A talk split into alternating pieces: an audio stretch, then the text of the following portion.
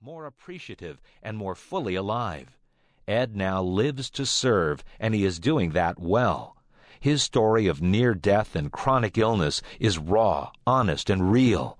You will be encouraged that you can face adversity and discover that God is faithful. I am blessed to be his friend. Dave Burchett, author of When Bad Christians Happen to Good People, and contributor to Crosswalk.com. Because Ed is my dear friend, the story of his broken heart breaks my heart.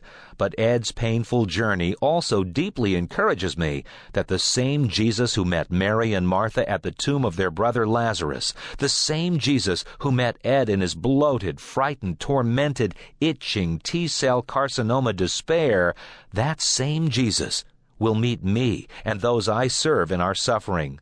Thank you, Ed, for allowing your broken heart to teach us that Jesus cares about our broken hearts, that He will come when we call, and that in the long run our suffering will display the very glory of God. J. Kevin Butcher, pastor of Hope Community Church in Detroit. You will never read the story of Lazarus in the same way again. Through his own heart wrenching suffering, Ed Underwood insightfully teaches us how to trust God before the pain is past, the same lessons Jesus intended for Mary and Martha to learn. If you experience these truths, hope will pervade your life. Dr. Bruce McNicol and Bill Thrall, co authors of the best selling TrueFaced and The Ascent of a Leader, founders of Leadership Catalyst. When tragedy strikes repeatedly, it's more than most of us can bear. Yet out of the most devastating life experiences, the Lord longs to craft within us a new, stronger, more vibrant, and enduring faith. He wants to do the same as you read Ed Underwood's powerful, utterly honest, and deeply moving book. David Sanford, author of If God Disappears. The university I work at is in the shadow of Pastor Ed Underwood's ministry, just down the road from his church. Many of our community members attend and speak highly of his shepherd's heart and pastor's wisdom. I have also found him to be both transparent and passionate about God's work in his own life, even in tremendously difficult challenges. After reading When God Breaks Your Heart, I can now add to this description of him that of inspiring, powerful, and transformational author.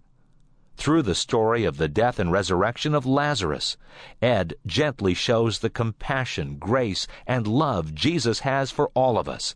This remarkable work, birthed out of Ed's unspeakable pain and suffering, brought the pieces of God's truth together for me, and will for anyone else trying to find God in the midst of the unthinkable. Jon Wallace, President of Azusa Pacific University.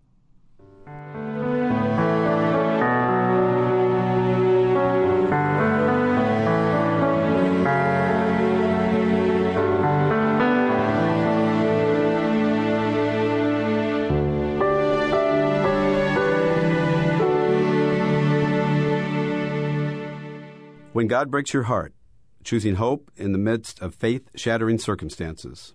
Ed Underwood. Forward by Joni Eareckson Tada. For all who, like Mary and Martha, look at the tragedy in their lives and wonder why Jesus doesn't show up, but still look for him with broken hearts.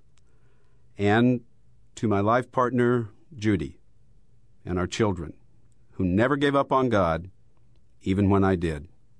Acknowledgements. Without my wife, Judy, my faith would have faltered. Without her prayer, I would have died. Without her encouragement, I would never have written this book.